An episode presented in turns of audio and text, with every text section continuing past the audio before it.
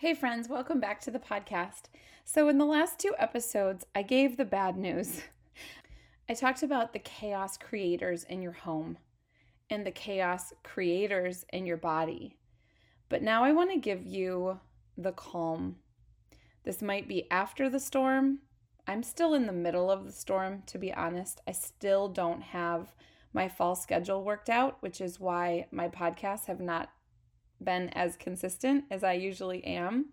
And that's on purpose. I know that you guys get it. I know that you listening know that you can't always show up. You can't always do everything. Even though I love doing this more than anything, it doesn't come before my husband and it doesn't come before my kids. It doesn't come before my mental health. It doesn't come before my house even sometimes. Well, yeah, it does. the, my house looks like a bomb went off right now. So I just want to encourage you today to find your calm. Find how you need to calm the chaos. If it's chaos in your mind, the first thing is to just sit with your mind, just sit with your thoughts. This is why I'm such a fan of just journaling, some people call it brain dumping. Maybe if it's a to do list, it's a brain dump. I have an entire system that I use that works for me where I can just sit and I have my priorities in mind. So my priorities are all written in little boxes on a piece of paper. It's nothing fancy, but I have my family with my husband at the top, and that's a box and I just sit with my thoughts. Right now it's in the morning, sometimes it's in the afternoon, depending on what season of life I'm in. But I sit in that little box and I think of what does my husband need right now for me to be his supporter, his helper. What do each of my children need? And I go through and I write their names and I make little notes. Now, this does not mean that I'm going to be all of those things to them and for them. It just means that usually when I am stressed out, if I'm using a lot of bad words, if I'm really, really struggling, it's because I'm in what I call chaos. I don't mean that it's like a war zone, it's just chaotic, it's just busy, it's just everything needs to happen at once. And so I sit in my family box on my little piece of paper and I think of each of my children. Because if I'm feeling chaos, anxiety is usually fear put in the wrong place. So, usually there's a fear that I have about one of the kids that they're struggling, or that they need more of me than I can give, or that my husband needs more of me than I can give. Usually, I'm scared that I'm not enough, that I'm not doing enough, that I'm not picking up on the cues that they're struggling emotionally or physically or whatever it is. So, after my family box is my home. Now, my home box is why I did the chaos creators in your home. I personally need my home to usually be pretty dialed in. I usually need things to be pretty much pretty cleaned up or at least picked up to know that it's going to be deep cleaned either by me, by the kids, or by someone that I hire, depending on my financial situation that month.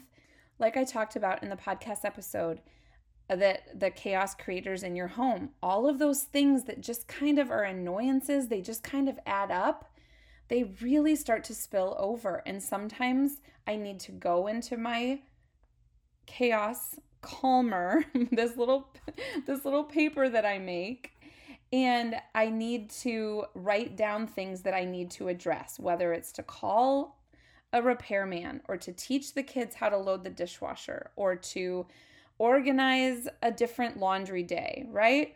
All the things that I have a system for, but then when there's a season change, everything gets blown up and our systems are all blown out of the water. So I sit in my home box and think of the things that I can do to calm the chaos. Then I go into my self care box. Now, I'm saying this third only because I personally, my self care, my time with God, my taking care of myself, my mental health does not come after my home and my family, but in the day it kind of does. so I get everyone out of the house before I can take care of myself. I wish that I was that person that said that I got up every morning at 5 a.m. and spent time with God and spent time journaling and all these things. Usually, if I get up really early, which I have been lately, I'm I'm just I'm getting fed, but I'm not maybe getting fed in the way that is the most beneficial. So once everyone leaves, I really need the quiet and to know that I'm alone. So once everyone's out the door, and I know, I know that if you never have this time during the day, I remember that's the reason for this podcast. I remember what it's like to never have the moment, to never even get to pee by yourself. So I really am praying for you that you can find that in your day. But in this self care box, I write out really what I need also what I just want. Sometimes I just want to get my toenails painted, like I mentioned in Chaos Creators for the Body. Sometimes I have an event coming up and I have to go shopping, and sometimes I need to make time to go shopping. So, this is kind of where I'm dumping out everything for me that I want and that I also need. And then I make a whole entire one for my business. And that has to go other places, I put that into different apps where I schedule products projects and that's a whole other situation. that's the one that that is is tricky. But then I also make a connection box. It's called like prayer and connection and these are the friends that are on my heart that maybe I don't even have time to reach out to. But if I know that a friend is going through something and I'm too busy to reach out, it creates a lot of anxiety in me because I don't want to be that person that isn't available. I have friends going through really, really awful things right now. And I almost get empathy fatigue. Do you know what that is? Like, when you have so many things on your heart that you almost don't feel anything. And I don't want to feel that way. I want to check in with people that I know are going through a hard time. And I'll be honest, I have to jot their names down. And I don't feel shame about that anymore. I know that I have a lot going on right now with all five kids and a home and a business and and not losing my mental health or letting my mental health go down. So I I'm very cautious of those things, but my heart is with all of my people, including my friends and my family members and people that don't live by me and people that I don't see every day and the neighbor down the street. So I know as women we care about this stuff and we don't want to feel like we're too busy to care for other people. And so I make a little connection little box and write down some names of people that I just miss connecting with or that I want to pray for. That sounds like I'm such a great Christian. I don't mean it that way at all. I truly mean like I I'll I'll sometimes just be like, "Lord, you know I don't." Like it is not some I am not some amazing prayer warrior, but it's just if I write connection, then sometimes it might mean that I schedule a time to talk to them, but even if it's just thinking of them, I know that God intercedes for my heart and prays on my behalf. And so I'm not being like super spiritual in saying that. It's just really a reminder for me to know that God cares more about these people than even I do. And then I have a money box. And this is the box that I don't like so much. When let's be honest, when things are going really well financially, I like this box because I'm planning trips and I'm doing fun things. Right now, it's a time of major, major output financially in my family with travel hockey and inflation. And this right now is a, is a place of stress for me. And so I know that this box is what's causing a lot of the anxiety underlying in all of the other boxes. See, I sound like I'm just giving problems still, but for me, I would rather address my anxiety than just pretend it's not happening. And so I'll make a list again of needs and wants so that I can budget those in when once a month when I sit down with our family budget and then I know what to talk to my husband about and what to put in his box. okay. So, all of that to say is, I really find it helpful. It feels like a chaos calmer for me to sit and jot it all down. Now, I don't do this in all seasons of my life, but I know that I need to when I'm very overwhelmed. Sometimes I keep a little note in my phone. Right now, I'm just needing to be pen to paper because then I take those things and I put them into my digital calendar as well as my paper calendar.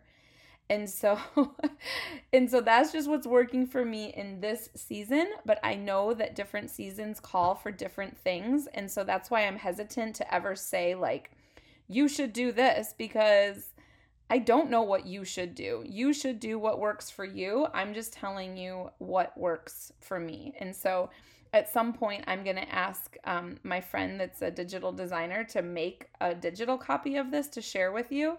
But see, I'm I'm so good at setting boundaries and calming the chaos this week that I'm not going to tell you that I'm going to do it right now because a couple weeks ago I told you I would post something on Instagram and it never happened. So, I'm getting much better at staying within my boundaries. Okay. So that brings me to the second thing. Number 1 is sit with your mind. Number 2 is say no. Once you know your chaos calmer worksheet, you know the things that cause anxiety still because they don't fit in the box, right? None of the boxes. They're just like sometimes you just know like I had a project that I was helping with with the PTO at my son's school. I was really just helping find solutions and it was just going to be a short season, so I was willing to take a little bit more on. But but I know that line of when I need to say no. I'm I'm doing that project for a short period of time, hardcore, but then it's going to die off. Like maybe at, at the holidays you work on something at your kid's school. It's just a short-term chaos. So I don't need to say no to it for the whole year. Does that make sense? So no one can tell you what you're willing to take on. Only you know that. So you but you probably if you take if you take time to sit with your thoughts, it, something's probably screaming out to you right now as I say this. And it might be something wonderful. It might be something to volunteer for or to do at church or to it might be a great great thing, but you are just at capacity right now and so you need to say no. Now, number 3 to calm the chaos is to say when to yourself and to the other person. I don't like when someone just tells me no. You know, when you asked a parent or a teacher something as a little kid and they said maybe? It stunk, didn't it? I say it to my kids all the time because pay it forward. But don't you kind of want to know a timeline? So when someone is asking something of you, when you can, when it is within your boxes, tell them when you'll be free. I don't like when friends say to me, like, I have no time, I'm so busy. And I kind of feel like, okay, well, I'm busy too, but like when? When when can we hang out, right? That's maybe a bad example because if your friend is really struggling, sometimes she doesn't know when. So when we know when, let's say when. That's so profound, I know. So with your kids, maybe they're they've been for example my 12 year old son cole has been begging me to do an open skate with his friends. Like begging me for probably like two years right? And i just was like yep yeah, not not working out not working out not working out. Well then he he came up to me and he goes mom but when? And it makes me want to cry. Schedule the when when you can I didn't even intend for that to rhyme. But if you know that your husband has been wanting to do something with you, schedule it in. Tell him the when. When your little three year old has been begging you to go outside, I still feel so bad for all the times that Callie wanted me to play Barbies, like really play them and not just organize them. And I didn't give her a when. And so I know that I'm not that weird. I'm weird, but not that weird. I know that there's those things that are weighing on your heart that every time you see the Barbie sitting there, it is like a stab to your heart because you know you're not giving the when. So that's part of calming the chaos is just say when. Say when it's going to work and make it happen. And it might not be today.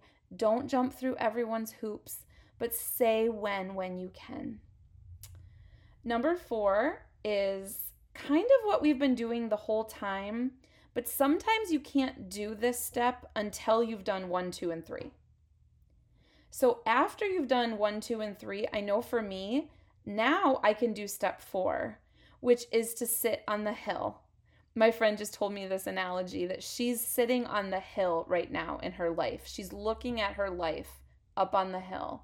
And I thought that that was so profound. And if you need a good hairdresser, call my friend if you live in Florida. But sit on the hill in your own life. Look over your town. Look over your life. Look over your people and take that 10,000 feet. I guess 10,000 feet would be a mountain, but take that high up view Look at how you're showing up in all of your boxes. Look at the needs of your friends, of your schools, of your churches, of your organizations. Not not not not not not because you're going to get involved in everyone, but maybe God is putting it on your heart to show up in a different way in a different time. And I don't know what this means for you, but you do you can trust yourself, you can coach yourself, and you can figure out what those things are. My fifth thing that I personally think calms the most chaos is to be honest and to be transparent. And not with everyone, only with people that can handle it. Don't give everyone all of you, but be authentic and honest. Be the friend that has the dirty house there I've never made better friends than when I let people in my house when it's a disaster because then they feel like they're not alone. We all have chaos that we're trying to calm. so be the friend that shows up with the nasty hair. Don't always have to be all put together. Now, maybe you have to have to for your job and so that's not a good example for you, but whatever it is, be the one that doesn't always have your nails done perfectly be the one that is just doesn't have it all together all the time. Let's be the people in the world that are going to show up real and not perfect and not Instagram worthy and not airbrushed and not filtered. Yes, I did an Instagram story yesterday with a filter because some things matter, but I'm not always filtered. I'm not always put together. I'm usually not. And if we normalize authenticity, if we normalize normal, then I really feel that we are going to collectively calm the chaos for each other and that we are better together, that we need true friendship, we need authenticity, we need to know that we're normal and that we're all struggling. So, if you resonated with this, please jump into the Well Facebook group. I changed the name of it just a little bit because I have so many different groups between doTERRA things happening and between the well groups happening and the well page. So the one that is linked in the show notes here today is the one for the podcast. Please jump in that group and just tell us what what you think. What what are you doing to calm the chaos? We need to learn from each other. I am not the authority on this. I'm just the one that bought the microphone. So I hope that you are doing amazing. I'm not going to add an intro and an outro to this today because I say no to things.